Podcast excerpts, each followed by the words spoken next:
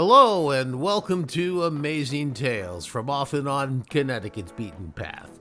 I'm Mike Allen, here with another story about historically significant people, places, and events from Connecticut's long and fabled past. Today on Amazing Tales, the first of a two part series on nuclear missiles in Connecticut. In other words, the impact of the Cold War on Connecticut.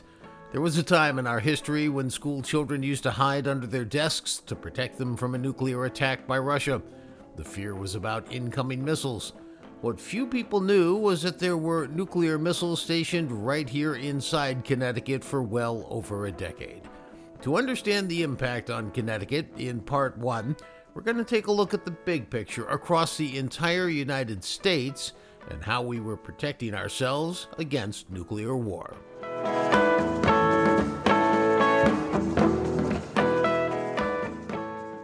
Remember the drills. Maybe you do too. Depends on how old you are. The teacher would tell us that we had just received word that an incoming missile from Russia, they called it the Soviet Union in those days, was headed our way. We needed to crawl under our desks and put our hands over our heads, curled up like a ball. We'd have to stay there for five or ten minutes or so before the all clear would be given. We would then resume our studies. I was in elementary school, and I also still remember walking home from school on those days. I'd look up in the sky and wonder what an incoming missile might look like. Would I see one before the authorities turned on the air raid sirens? My family lived in a suburb of New York City in Fairfield County, where we were told that we'd be in the mushroom cloud zone when the nuclear bomb hit New York City. We were told that we needed to take that quite seriously. After all, back then, it had just been about 15 years or so when the U.S. had ushered in the nuclear age. We had dropped not one, but two atomic bombs on Japan. We were attempting to force their surrender during World War II, and as fate would have it, that strategy worked. But the statistics were frightening. On August 6, 1945, a B 29 bomber made by the Boeing Company dropped a bomb that actually had a name. It was called Little Baby. The bomb was dropped on the city of Hiroshima, Japan. It would kill 140,000 people, 80,000 instantly, another 60,000 in the weeks after from radiation poisoning. The name of the B 29 was Enola Gay. It was named after a woman, Enola Gay Tibbets. It was her son, Colonel Paul Tibbets, who piloted the B 29 that day. Well, Japan didn't immediately surrender, and so President Harry S. Truman ordered a second strike just three days later on August 9, 1945. This time, the bomb was named Fat Boy, and it was dropped on the city of Nagasaki, Japan. This resulted in 40,000 instantaneous deaths and another 35,000 dying in the ensuing weeks. Japan surrendered. Welcome to the nuclear age. Scientists scurried to build bigger and more potent bombs. The so called A bomb, the atomic bomb used in Japan, provided 15 megatons of blast capacity. It wasn't long before the hydrogen bomb was created, and instead of just 15 megatons, it was capable of providing a blast yield of 10,000 megatons. By 1949, the Soviet Union had entered the arms race by setting off its first atomic bomb. Welcome to the era of assured nuclear annihilation. My country will build many nuclear weapons and aim them at your country. They'll be programmed to go off should your nuclear weapons ever come into my country. Therefore, we'll end up blowing up each other, not to mention the rest of the planet, assuring there are no winners. Perfect strategy, right? What could go wrong?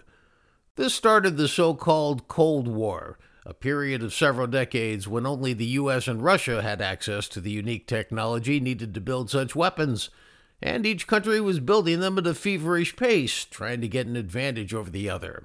During this time, the U.S. took extraordinary steps to protect the homeland against nuclear attack. Some of these programs are no longer active, but others are very much still in place.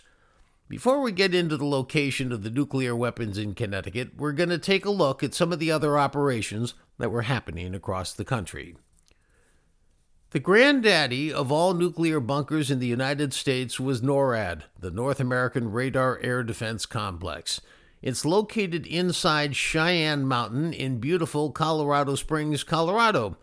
If you've ever been there, when you look west at the Rocky Mountains from Colorado Springs, you'll see the stunningly majestic and beautiful Pikes Peak. Well, there's a quick fun fact. The song America the Beautiful, the one that goes, Oh, beautiful for gracious skies, for amber waves of grain, well, it was written by a woman while she rode the Cog Railroad train up the 14,000 feet of Pikes Peak. She stared out over the massive Great Plains from her elevated location and was overwhelmed by the beauty. I've been up Pikes Peak four times, twice by train, once by car, and once by foot, and I can vouch for that beauty. Well, anyway, as you see Pikes Peak from the streets of Colorado Springs, you just have to look left a little bit down the peaks of the Rocky Mountain Range. You can't miss it. You'll see one mountain with a lot of antennae sticking out of the top, and that is Cheyenne Mountain. Inside Cheyenne Mountain is a city carved out of granite. The military literally drilled inside the mountain in the 1940s. They tunneled in one mile and then carved out five acres of granite. Then they reinforced the inside granite walls with steel two feet thick. The mountain is so structurally solid that it would withstand a 30 megaton bomb striking the side of Cheyenne Mountain with the structures inside just shaking a little bit. Those inside structures actually make up a mini city. There are 15 buildings, each of them two to three stories tall. They're built on a platform which itself is supported by 1,300 giant springs. If those bombs ever hit, the city would just sort of rock on this springed platform and not be further damaged, and certainly not suffer cracks and collateral damage like a normal house would from shaking so much. Also inside the mountain are five lakes used for drinking water as well as for power generation.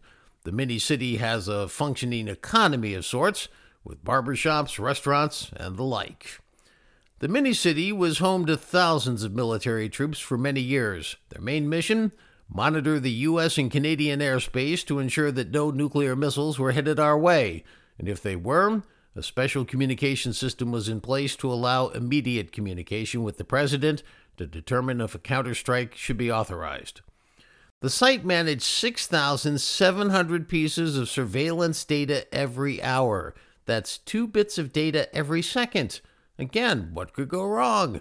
Well, in both 1979 and 1980, computer chips went haywire, and it signaled to human overseers that missiles had been launched. In both cases, it took a Herculean effort to sort through the communications data and ascertain that there was no imminent threat. Otherwise, who knows, you might not be listening to this episode right now. NORAD has been decommissioned as an active site for missile surveillance. That responsibility now belongs to nearby Peterson Air Force Base. About 350 enlisted soldiers still staff NORAD, a fraction of its earlier total, but they mainly facilitate training programs. You used to be able to get a tour inside NORAD, but the 9 11 attacks changed all that. Now the site is best known for its Christmas Eve program of tracking Santa's sleigh and showing the track to children around the globe in real time on your computer monitor. Well, before you think I'm giving away the government's top secrets about these sites, all of what you'll hear in this podcast is publicly available information. There are no deep secrets, even though it may seem like it if you're hearing about it for the first time. When it comes to protection, the main institutions that the government seeks to keep safe are senior elected officials, our political system, the military and its top private contractors, so we can fight the enemy and protect our people even after the attack, and the Federal Reserve Bank's deposits, so we'll have money to restart the economy after a nuclear attack. There are a few other notable bunkers that have been decommissioned along with NORAD, and everybody's favorite seems to be the Greenbrier Luxury Hotel, also known as America's Resorts. This grand hotel, one of the true luxury stops in the world, is located in White Sulphur Springs, West Virginia, tucked between two valleys in the Allegheny Mountains. It's been in business serving customers since 1778 when the well heeled in society would travel there to take in the calming and healing hot spring waters. Over the years, it grew significantly, with an exceptionally large facility being constructed on the grounds. Well, back in the 1950s, the government approached the Greenbrier with a special request. It wanted to build a secret underground relocation chamber. It'd be large enough to house both the U.S. House of Representatives and the U.S. Senate, 535 elected officials, plus their family members and key staff. This facility was built, complete with large meeting chambers to conduct legislative business after a nuclear attack. Never mind that it's a four and a half hour drive from the U.S. Capitol to White Sulphur Springs, this was a key solution for a huge problem. The facility was the size of two football fields, and building something of that size anywhere closer to Washington, D.C.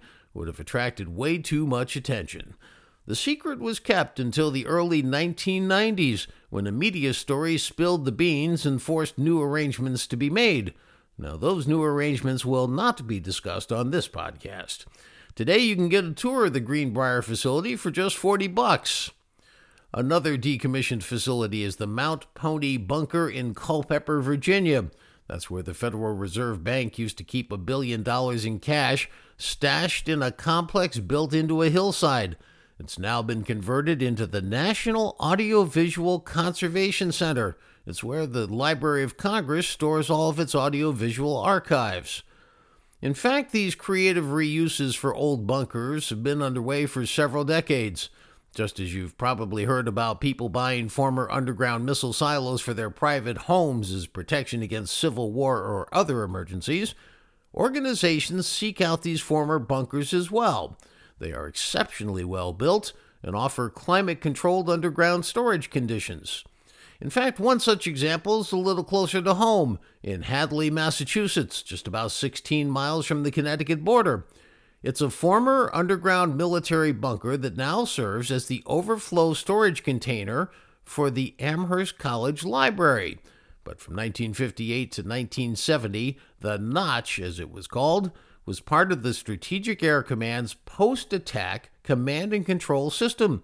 It was serving as the base for the squadron located at nearby Westover Air Force Base.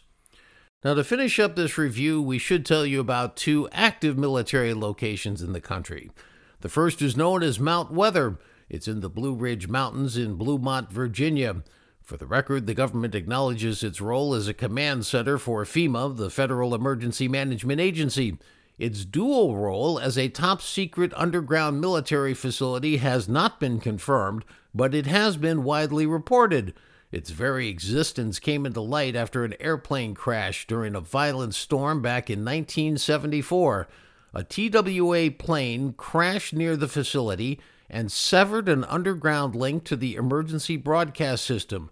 Well, across the country, EBS teletype machines and newsrooms started going haywire hardly the circumstances for keeping something secret. Separately, on 9 11, a woman who lives in the very sparsely populated town where Mount Weather is located called police after she saw a huge airplane fly into the mountain. She said it was Air Force One and she knows it. She claims the mountain opened up, let the plane fly in, and then closed up again. The 911 operator said, Yes, ma'am. The second active facility is known as Site R. R stands for Raven Rock Mountain. It's located in Liberty Township, Pennsylvania. Site R is very close to the border with Maryland. In fact, as the crow flies, Site R is only six miles from the presidential retreat at Camp David in Maryland.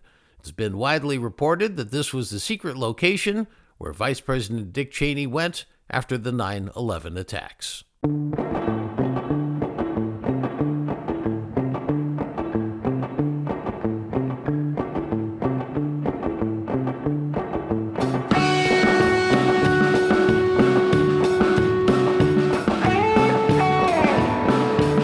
That's it for this episode of Amazing Tales from Off and On Connecticut's Beaten Path.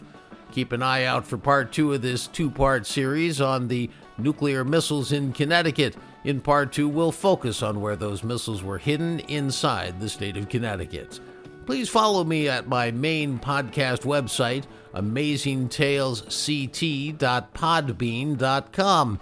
And also, in between episodes, you can check out my pages on Facebook at Amazing Tales CT, where I place photos supplementing my podcasts. Plus, I'd love to hear from you, and please send me an idea of a story that you'd like me to look into. If you liked what you heard, spread the word with your family and friends. See you next time here on Amazing Tales from Off and On Connecticut's Beaten Path. I'm Mike Allen. Be safe and stay healthy.